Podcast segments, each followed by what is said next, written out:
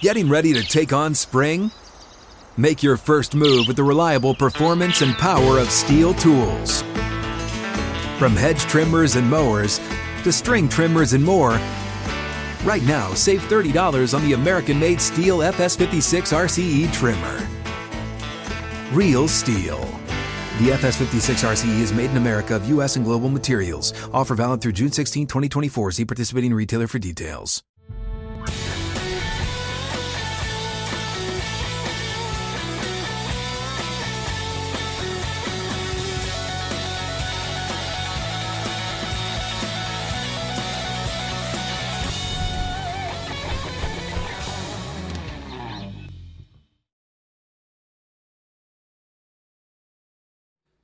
Out of the gates, ready to go. Outkick 360 is back Thursday edition from 6th and Peabody with Yeehaw Beer and Ole Smoky Moonshine with Chad Withrow and Paul Kuharsky. I'm Jonathan Hutton. Glad you're with us.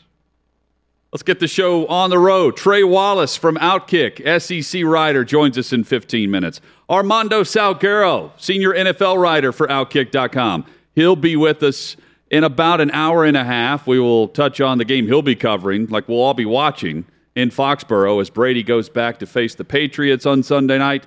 And then the Tennessee Power Hour jam packed with discussion on Derrick Henry, third down usage, plus the Tennessee Volunteers taking on Missouri. Gentlemen, good afternoon.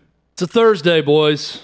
You know what that means. A lot of football. Yep. We got a lot of football every day on this show, but especially on Thursdays, I am pumped up about today's lineup uh, with those guys covering SEC and the NFL today. And of course, we'll be talking a little bit about that as well. Paul? We said it kind of felt like Friday, so I think we do two Friday shows. Just race right past. Well, this is Thursday. Chad's Friday.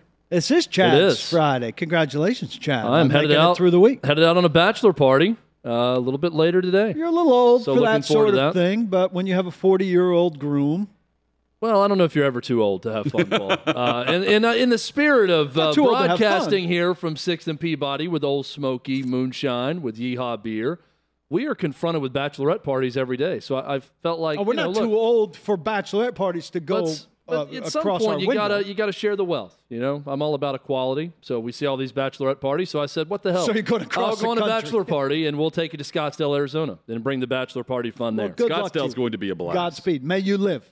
Yes, That's that's my wish for you. goal number one is uh, life at the end of it. I come back alive. I heard you'll be putting the girls to bed when you get home. first. yeah, I, I will be uh, definitely doing that. Hopefully, After you get home after their bedtime. while I'm alive.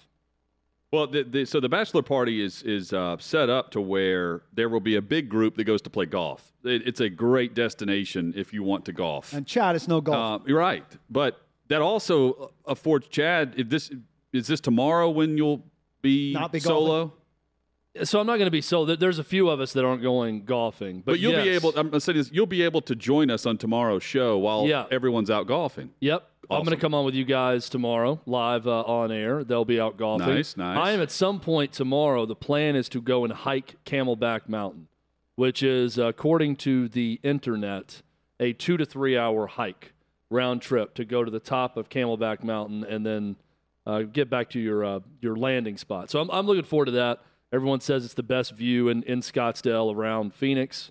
So uh, I'll be experiencing that, not golfing. And then I'll be experiencing the show with you guys at some point tomorrow. Sounds aspirational.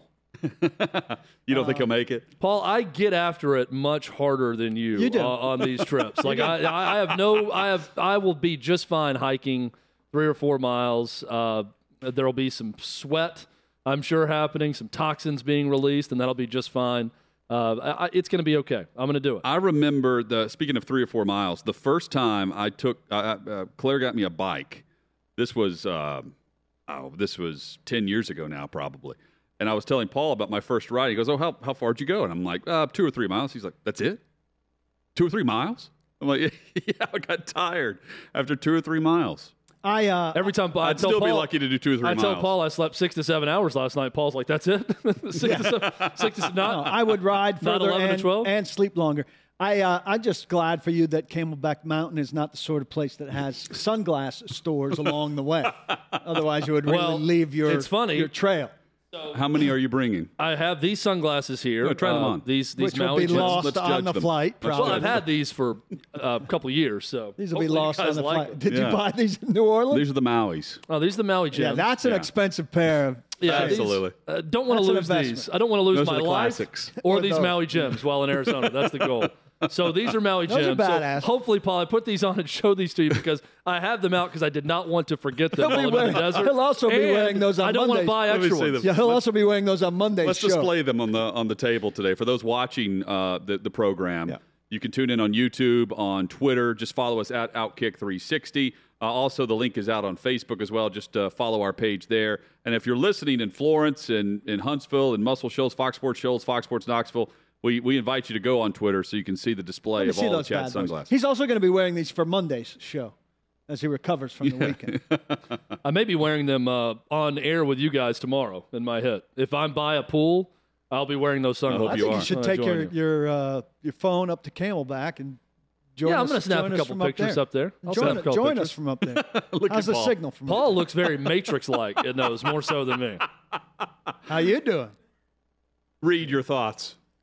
Mine aren't too far off these. Like I know those are, nicer. those are expensive sunglasses. This I know. I- very loose. They you got to get them. Yeah, th- I need to get them tightened up. they You're make right. you look like uh, you're blind. Like I thought that for a second. straight when I up put look them on, like I yeah. thought they were kind of a For Ray, someone Ray who just Charles tuned in on YouTube for the first time and saw Chad sitting here, they think, "Oh man, how great is it that they have a blind host on radio?" Reed, maybe that's what I'm going for. Maybe I'm going for sympathy when I wear them. I want to wear these and everyone to think that I'm blind. Well, he was talking about the bachelorette parties, and some of those uh, are blinding. Who's your blind friend? He's not blind. Those are just really dark sunglasses. where's your stick? Uh, stick? Yeah, the blind stick. Oh, well, I thought you were talking about Jacob Swanson's stick that he was offered. The magic wand. The shaft is gone. I don't know where the shaft disappeared to. Somebody stole it. Oh, Yeah, someone's Somebody busted in here and with all Someone this paid $5 valuable for it. equipment. They stole right. our uh, magic wand. be plenty of shaft available in Arizona. I know that for sure. Helmet, All right, and- Helmet City.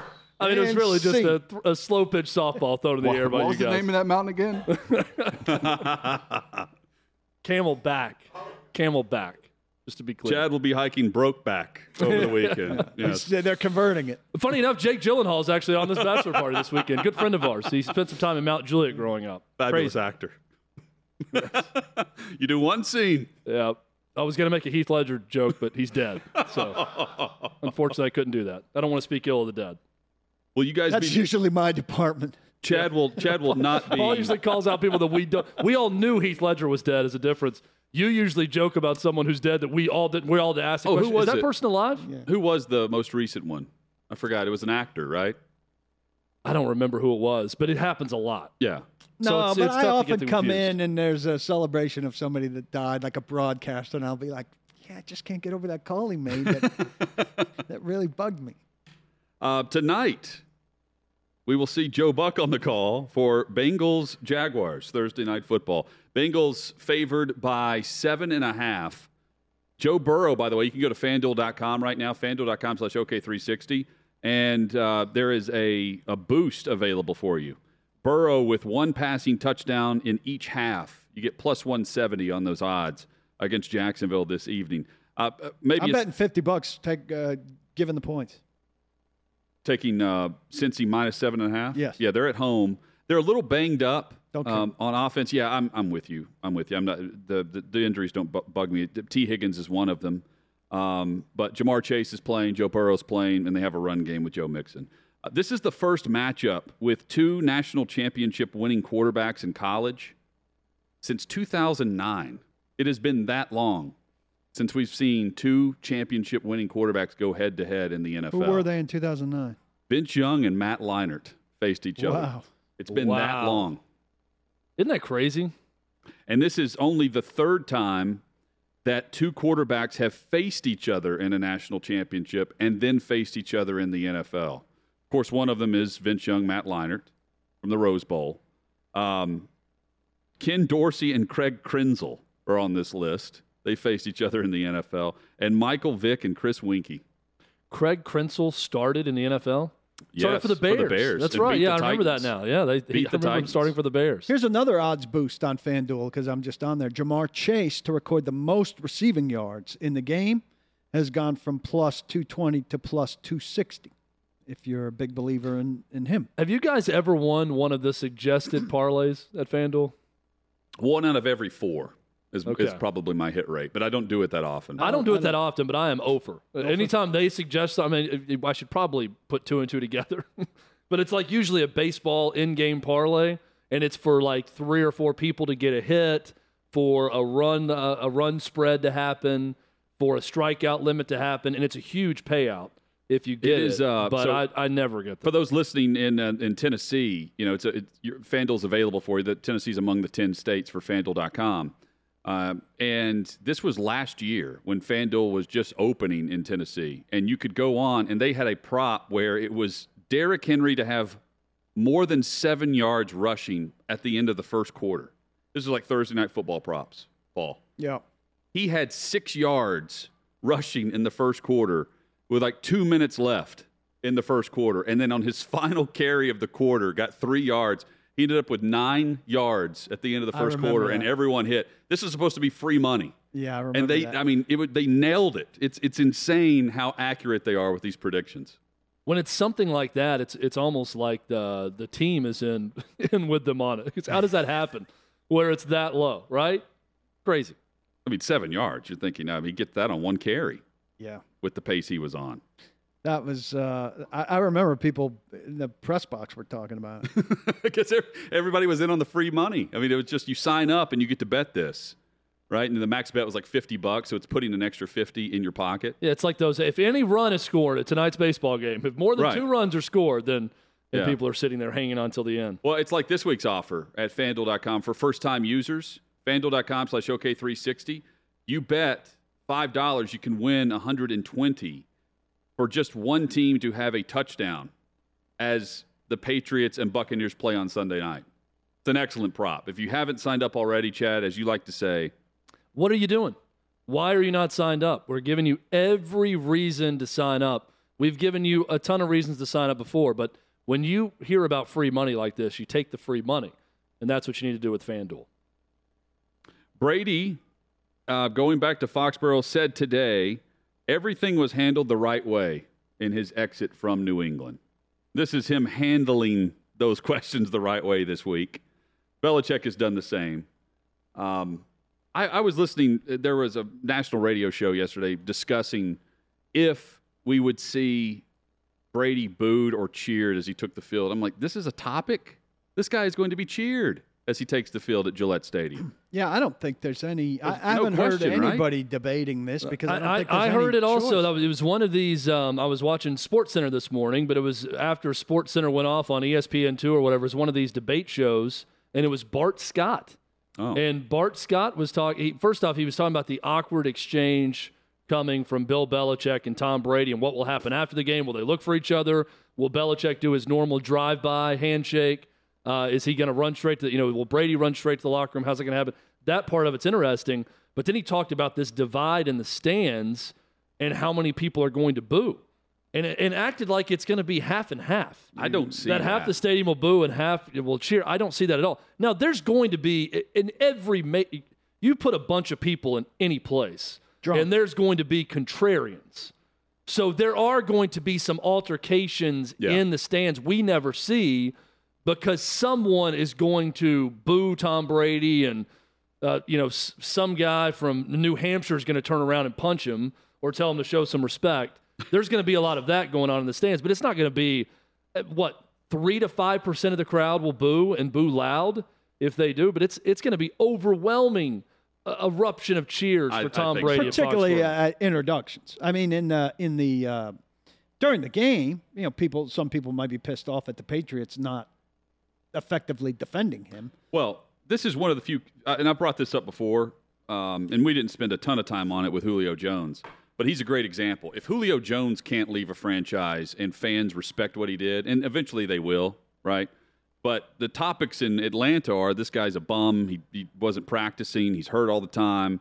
Yeah, get rid of him, right? And that was the opposite uh, effect on any team that would have been trading for Julio, but especially here. This was an all in move for the Tennessee Titans. If Julio Jones can't leave a team and be lauded for his accomplishments immediately, who can? But still, this would be very awkward if he comes back to Gillette, Brady, I'm talking about, and is booed. Like I, there, to me, that would that is more shocking than even Boston fans cheering on a, a, a, a an ex player who's now um, gone on to win a Super Bowl while you've, you're eight and eleven since he left. Yeah, and the Julio Jones thing is still different because it was a trade that was That's- yeah, forced, that's- right? As opposed right. to, to, But he you know, wanted out, right? He went on national every- TV. the thing is, in New England, everybody knew it was coming because he negotiated no franchise tag in the end. So his last season, they they weren't doing the rocking chair tour like you see in baseball, like like Mariano Rivera did.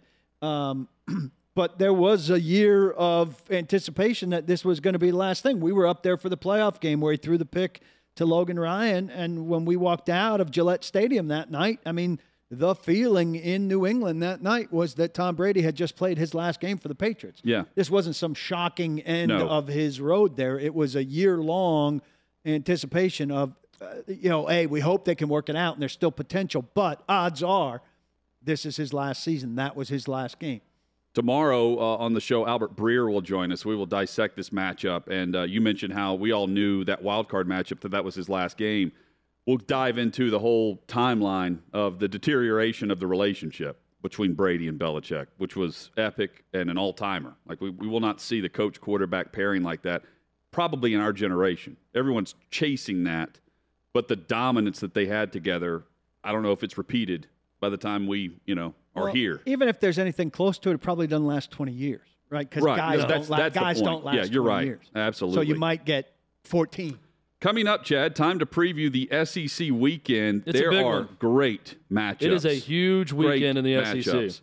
Trey Wallace has done an excellent job writing over the last couple of weeks since he joined Outkick.com. He's our SEC writer for Outkick.com. Trey joins us next on Outkick 360. But first, Aurora Nutrascience. You guys know every morning I grab the, the grab and go packs, the vitamin C, vitamin D3, the glutathione. Oh, it, it tastes delicious. This vitamin C tastes like Sunny D. It takes me back to my childhood.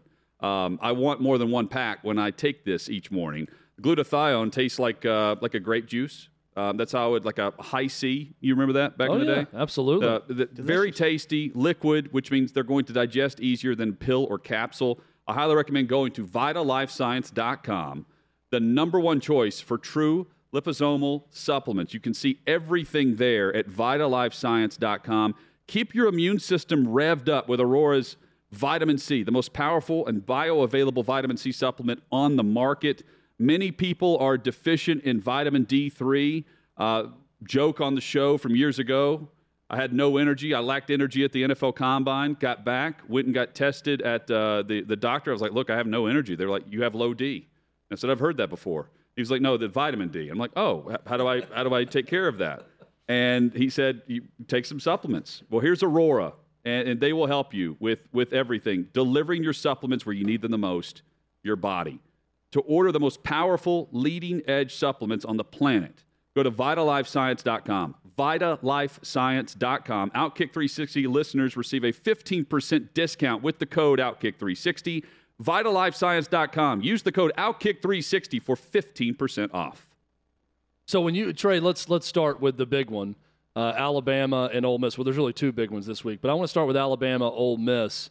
Uh, I'm sure you've seen the clip of Michael Wilbon and everything he had to say about Lane Kiffin and Lane Kiffin's response. Do you like the Lane Kiffin persona and the attitude that he brings the SEC? Sort of a, in a different way, a throwback to Steve Spurrier and his attitude and the and his personality when he was in the league. And do you think that Ole Miss and this Lane Kiffin coach team has a legitimate chance to go into Tuscaloosa and pull off the huge upset? Hey, Chad, I, you know, I thought the Wilbon comments were kind of, well, first off, they caught me off guard because I don't know why you have to te- take a cheap shot at him right now. In his career. If you wanted to talk about him, talk about him eight to 10 years ago. Right now, it seems like he's turned things around pretty well inside of his life and especially at his employer, whether that be at FAU or whether that be now at Ole Miss. I think it was kind of a cheap shot. I, I think I, I, like what Lane Kiffin is doing. Um, he, it, it's a way to promote his program as well. Every time he pops up on social media or anytime that that we're talking about Ole Miss football, you're also thinking about Lane Kiffin. But now, you know, a lot of his attention has has been, you know, in a good way. He's put it on recruiting. You know, that whole Instagram thing with following Matt Corral, or you know, you look at uh, I'm sorry, Arch Manning, but then you look at what they've done now with Matt Corral, who is a Heisman contender. You know, I I. I like what Lane Kiffin does. I think it helps the school. I don't think he's out there embarrassing Ole Miss in any way. And that, you know, that leads us to this weekend where, yes, I understand that they're a two touchdown underdog to Alabama. But when you look at what this offense has been able to do this year, they're leading the country in total offense. They're they're putting up yardage to have them number one in the country when it comes to yards per game. Um, how that translate against an Alabama defense, I don't know yet. I, I, I think that – Ole Miss and Lane Kiffin are going to be able to expose Alabama a little bit across the middle that I think you saw Florida do. And I think also if Ole Miss can test Alabama vertically and get them out of their comfort zone, that's going to set it up where particularly they can maybe run the football. You know, if you go back and look what Florida did against Alabama, you know, it was run the football with the quarterback, which is going to set up the pass. I think this weekend it's going to be kind of different. You're going to have Matt Corral who's going to get outside the pocket, and then you're also going to be able to when those plays break down, find guys that are open. And, and, a lot of that offense that Lane Kiffin does, it relies on Matt Corral to do those type of things.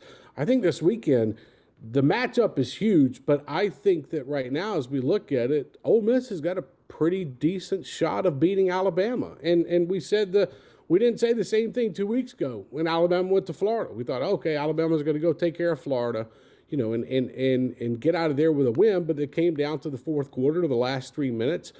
You're looking at a completely different offense this weekend in Ole Miss, and, and I think that should have a couple Alabama fans scared. Trey, as you well know, Alabama is 81 and five since the start of the 2015 season, and of those five losses, it's the dual threat option at quarterback with a solid foundation in the run for for many of these teams that have actually had success against Bama.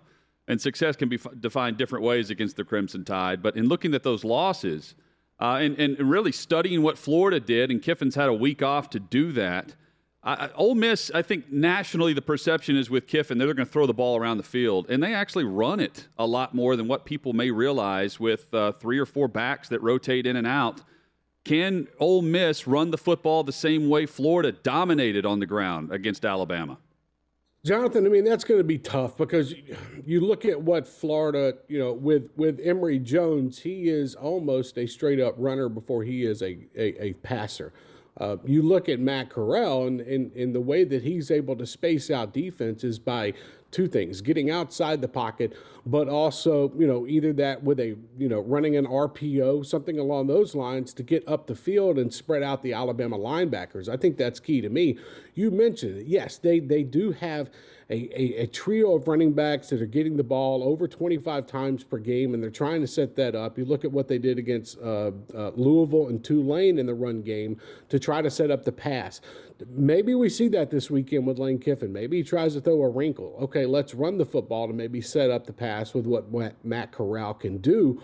But yes, there there are weak spots in Alabama's defense. There's not a lot, but there are a few weak spots. And, and, if they can get some traction on the ground, you know, on first and 10, if they can pick up five yards on the ground, four or five yards, that's going to give Matt Corral a lot more room to work with when it comes to what they're trying to do, even if it's testing Alabama deep on second down, knowing they have a quarterback that can get outside the pocket if a play breaks down and pick up those four or five yards to get the first down.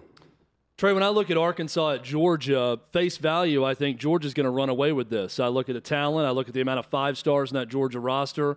I look at two of the best offensive players for Arkansas, a little banged up going into this game.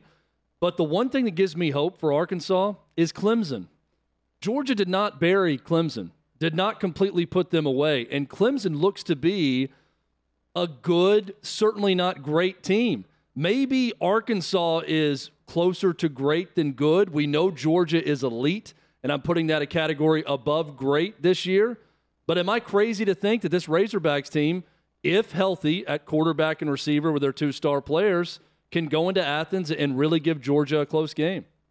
Chad, Georgia is overall the number one defense in the country. But I look at what Arkansas has been able to do when it comes to their run game, but also when it comes to Jefferson at quarterback and him being able to open it up down the field throwing the football. There weren't a lot of things that we were expecting out of this Arkansas team this year when it comes to being able to put up A, so many points, and then B, so many yards on offense. Like we knew their offensive line was okay but we didn't know that they'd be able to run the football with ease like they're doing right now. But also, when you get KJ Jefferson in that pocket, I know he's dealing with a little bit of a knee injury that is sustained against Texas A&M, but I still think that he's a big factor for them. If you go and look at who Georgia has played this year, I don't take much out of Vanderbilt. I don't take much out of UAB. You know, Austin Peay, no. Clemson, okay. Clemson has themselves a, a, a, pretty decent defense. I don't think their offense is clicking right now. I think they're having struggles trying to find, you know, get somebody downfield vertically, spread things out offensively across the middle. But when you look at Arkansas and what Kendall Briles is doing right now and, and, and him being able to draw these plays up, you look at what happened last weekend against Texas A&M. They caught them so many times down the field napping or they got them across the middle of the field napping. And what it does is it also sets up that run game. Georgia's defense is good. They're really good. Their front seven is strong. They're going to come after you. Third downs are hard to pick up against Georgia. But I don't think that they're just this huge team that's insurmountable this weekend. I think if Arkansas plays their cards right on offense, and if Kendall Briles can find some weaknesses in that defense, I think this actually is a good game on Saturday. You know, I right now I'm taking Arkansas to cover the spread, and I think this game goes into the fourth quarter. And, and I think Arkansas has a shot at this thing. Sam Pittman and them have it rolling. And the biggest thing I'll say, too, to add about Arkansas, the one thing you don't want to do is give a team confidence. Right now, this team is 4-0, coming off wins against Texas A&M and Texas, who, by the way, put up 70 points this past weekend. I know it was against Texas Tech, but this team is oozing with confidence, heading into a hostile environment for a noon kickoff, which I think helps Arkansas more than it does Georgia. I'm just saying, watch out for the Hogs this weekend. They they could pull something off in Athens. I'm curious to get your perspective, Trey, on the fact uh, of where Arkansas has been to where they are now. You mentioned the 4 0. They're the talk of the country, really. They're going to be featured nationally with College Game Day and the, the number one crew calling that game at 11 a.m. on ESPN. They have the same record as Tennessee since 2010 at 29 and 62. I mean, they've been flat. And then Sam Pittman got there and has them on this roll. Put in perspective for us what Pittman has meant to that program and do you think Arkansas is ready for this national spotlight? They've been on the periphery. We've been discussing Arkansas, and last week we tuned in quite a bit, but now against Georgia, all eyes on Georgia as they face Arkansas. And if they go and perform well against the Bulldogs, then everyone will be talking. Jonathan, I, I think the best thing that Arkansas did was when they hired Sam Pittman. And, and I'll try to phrase this the right way. Sam Pittman, to me, is the CEO of the program, and he went out and hired people that can run the football team in the day to day operations. Look, Sam Pittman's a football coach, offensive line coach. We understand that. But Sam Pittman had never been a head coach before. What did he do? He went out and got Kendall Briles. He went and got Barry Odom to run his defense. So now you look at two of the main components that are helping him run an organization. One of them has head coaching experience with Barry Odom. So I, I look at the turnaround and and I know we compare it, you know, you just compared it to where Tennessee was at a certain mm-hmm. time. But I think Arkansas has done a better job at the coaching, at starting at the top of delegating responsibilities to the people that are underneath Sam Pittman. And I think that's why you're starting to see success. You've got wide receivers buying in. You know, your quarterback seems to be playing better. Your offensive line is good. These are all small. And, and, and even look at the defense with Barry Odom. He's got those guys flying around and in, the top 15 in the country when it comes to third down defense. So I look at what Arkansas has done to this point, and I give a hat tip to Sam Pittman and Yurachek, the AD at, at Arkansas, for saying, okay, let's get the guy in there that we think can run this thing, and then let's build down. And let's build it with a staff that we know that's complete, that's not going to cause trouble, and that has been in the Southeastern Conference before. I think that's why you're seeing success at Arkansas right now. It, it, it, it's not because of what Sam Pittman only brings to the table. It's what his hires bring to the table, and I think that's what should have Razorback fans excited. So you're not going to be surprised if Ole Miss wins. You say watch out for the Hogs. You're, you're hardly alone on on this, but Vegas says Alabama by 14 and or, uh, and Georgia by 18 and a half. So are we all just convincing ourselves because we want to be hyped up for for a big SEC weekend here? Paul, I don't know if if they and, and this is I don't know how how this is going to sound. I don't know if Vegas really knows how to put Arkansas in a betting line right now. Um, 18 and a half points is a lot to me. That that's a lot for the number eight team in the country. They beat Texas A&M. They beat Texas. So we look at Arkansas and we're like, wait a minute. If they can beat those two teams, then they should be potentially able to hang on you know, with Georgia and make this thing a game and get it to the fourth quarter and have a chance. I don't know if if, if the Vegas insiders really understand what this Arkansas football team is right now. Maybe they do, and maybe we find out on Saturday. But 18 points was a lot to me, Paul. And that kind of gave me a little bit of a okay, hold up. Let's see what's really going to happen on Saturday or leading up to it when it comes to injury wise. But I, I, I, I it, it's hard to put it into perspective on, on even the Alabama front. Like we know what Ole Miss's offense looks like. They've been tested once this year, really, against Louisville. Um, and, and Alabama's already been tested by Florida. So you look at that line, I think I think a good amount of that, Paul, is to answer it simply. Everybody in Vegas knows who Alabama is and what they can do and what they have at quarterback and on offense. I think everybody knows what Georgia has with JT Daniels their rushing attack and their front seven on defense. I don't think a lot of people really know what this Arkansas team is yet, and I could say the same thing about Ole Miss, and that's why I think the lines are where they're at right now. Trey Wallace from Outkick uh, has been our guest, uh, and uh, Trey, if you don't mind, can you stick with us for another segment as we continue to roll through these games? Yeah, absolutely. Yeah, because when we come back, I want to go in depth on Florida and Kentucky on what is a great litmus test for the Wildcats at home in the Commonwealth taking on Florida Saturday at 5 o'clock Central. And then there are some other games beneath the surface of this SEC weekend, like Tennessee, Missouri, that will tell us a lot about both programs and where they stack up in the SEC East. Trey Wallace from Outkick with us. More of an SEC preview when we return on Outkick 360.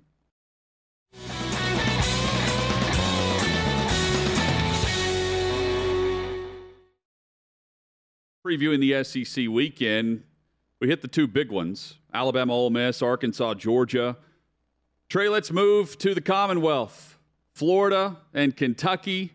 We know Kentucky's offense has playmakers available that can hang with Florida. The question is, can it all come together Saturday at 5 o'clock Central? We have not seen this offense truly click together in a couple of weeks. Can they do it against a very good Gators team that everyone is buying right now? I mean, it's it's been since 1986 since since Kentucky's beaten Florida at home. But I mean, you look at what Kentucky's done. Let's just let's just go last three games. You know, you you beat Missouri, you hang on against Chattanooga, you go on the road. You don't really have a dominant performance against South Carolina. Um, you you you rush the ball most of the game against the Gamecocks. You get over 140 yards, but you only had 100 yards passing from from Will Levis, and you throw one interception. I, I look at this offense and I think, okay, they have the talent. They, they've they've got you know they got Mel, Wan'Dale Robinson. You know you've got Chris Rodriguez in the backfield. You've got Levis. You got an offensive line. This is a team that I that I think can can score points if they finally put it all together. But for some reason, over these last three weeks, we have not seen a combined effort from this Kentucky offense. Now, you you look at what Florida has on defense. I think there were times during the Tennessee game last weekend where coverage broke down or you know Tennessee found gaps in, in the Florida defense. They were able to run the football. I expect Kentucky to try to do the same thing this weekend. I, I think if Chris Rodriguez you know, can can get, you know, 25 attempts in the game, you know, and, and be able to get outside the pocket as well, be able to get outside that zone, run the football, make Kentucky, I mean, I'm sorry, make Florida secondary, you know, work for the play. I think that's the biggest thing because we know Florida is going to bring the pressure on Will Levis. That that's obvious. Um, but how he does in the pocket as well is going to be to me, if, if, how long Kentucky can stay in this game, he can't go out there and throw the interceptions, be inconsistent that he has been, you know, recently. But the biggest thing to me is for Kentucky's hanging on to the football. They've had 12 fumbles this season, and they've lost six of them. Mm. If if Kentucky goes into this game, turns the ball over three or four times, it's a wrap. Florida's going to take care of you. They're going to beat you with Emory Jones. And by the way, Anthony Richardson's back this weekend for the Gators, so that gives them another weapon on offense. But I think this is a Kentucky team. If they're going to take the next step, this team is 4 0 right now, and we talked about Kentucky before the year that maybe they can create a little bit of chaos in the SEC East this year. If they're finally going to do that, they're finally going to get over the hump and get that signature type win, kind of like what they did a few years ago down in Gainesville, then it's got to be this weekend. So I, I wouldn't look past this game. I'm looking forward to it. I, I think the environment's going to be good. I think that Kentucky can play with Florida. But the biggest thing in my mind is how does Kentucky stop the two headed monster at quarterback for Florida? If you got Emory Jones in, and then all of a sudden here comes Anthony, a healthy Anthony mm-hmm. Richardson, that's going to be tough for Kentucky to stop. Little factor fiction time here, Trey, with Auburn and LSU. The winner of this game will absolutely go on to reach expectation from their fan base this year. And the loser of this game will absolutely go on to not meet expectation of their fan base this year. Fact or fiction? Fact. I, I, I look, LSU is in a little bit of a spot right now. They got TJ Finley coming back uh, to, to play quarterback against them uh, at a night game, by the way, 9 o'clock Eastern, 8 o'clock Central Time. But this LSU football team, their expectations, you know, it was last, last week and it was like, okay, can LSU go to Mississippi State? And if they don't, do things get out of control? I, I look at the game this weekend and I look at an Auburn football team that struggled against Georgia State. And, and look, Georgia State's a decent Sun Belt team, okay? But Auburn shouldn't have had to struggle with Georgia State. The fact that they had to switch quarterbacks up in the fourth quarter tells you a lot about what Bryan Harsin's thinking about this offense right now. Couldn't really establish much when it comes to, to a run game. Bo Nix was not giving them much. Kind of the same thing that we saw against Penn State. I mean, there were times that Auburn looked, okay, this team looks pretty decent, you know, but then there were times where, oh, wait a minute, that's the same Bo Nix that we've seen in the past. So I think that's why You'll probably see the flip at quarterback just to see what TJ Finley can do going back to LSU, see if he can bring a spark. But I think these fan bases like, okay, you know, Auburn fan base expects to go down there and, and, and with TJ Finley, and you look at LSU right now, they expect to beat LSU with what they have because LSU is, I know they played Mississippi State last week, but let's not act like, you know, they beat anybody big. Um, you look at Ed Orgeron and what they're trying to do right now. You've got an Auburn team that, that, that's been tested already on the road. Nothing that can happen Saturday night, in my opinion, will be able to, to, to rattle Auburn. They already went up and played in front of 107,000 people in Happy Valley. I know Death Valley gets crazy, and I'm not taking a shot at LSU fans. What I am saying is, I think that team is prepared for when they go on the road. So, expectations for a fan wise, and even with TJ Finley, potentially starting this weekend, I, I look at it as if one team's about to go south, one team's about to go north, and you're going to have a pissed off fan base no matter which one it is. So, through three games, we weren't really sure what Tennessee's run success meant. Uh, against Florida, it seemed to mean a good deal. I mean, they managed to run it 37 times at four yards a clip. Missouri hasn't defended the run very well. Is, is that where this game starts? Hey, Paul, you know, I, I think with Tennessee right now, they've, they've got to figure out a way just to run the football. Um, it, it, it's highly likely that they'll be down their center, Cooper Mays, this weekend uh, against Missouri. That means they'll probably flip back Jerome Carvin to the center spot. But look, Tennessee has two running backs and Tiyon Evans at Jabari Small that should be able to run on this Missouri defense. They're bad, and they're really bad on that front seven. Um, I, I think this is something where, you know, Tennessee's expecting to go into Missouri – and rush for over 180 yards and not have to rely on the quarterbacks as much. you know, it, it, it is a little concerning to me when it comes to Tennessee's offensive production fall off when it comes to the second half of football games.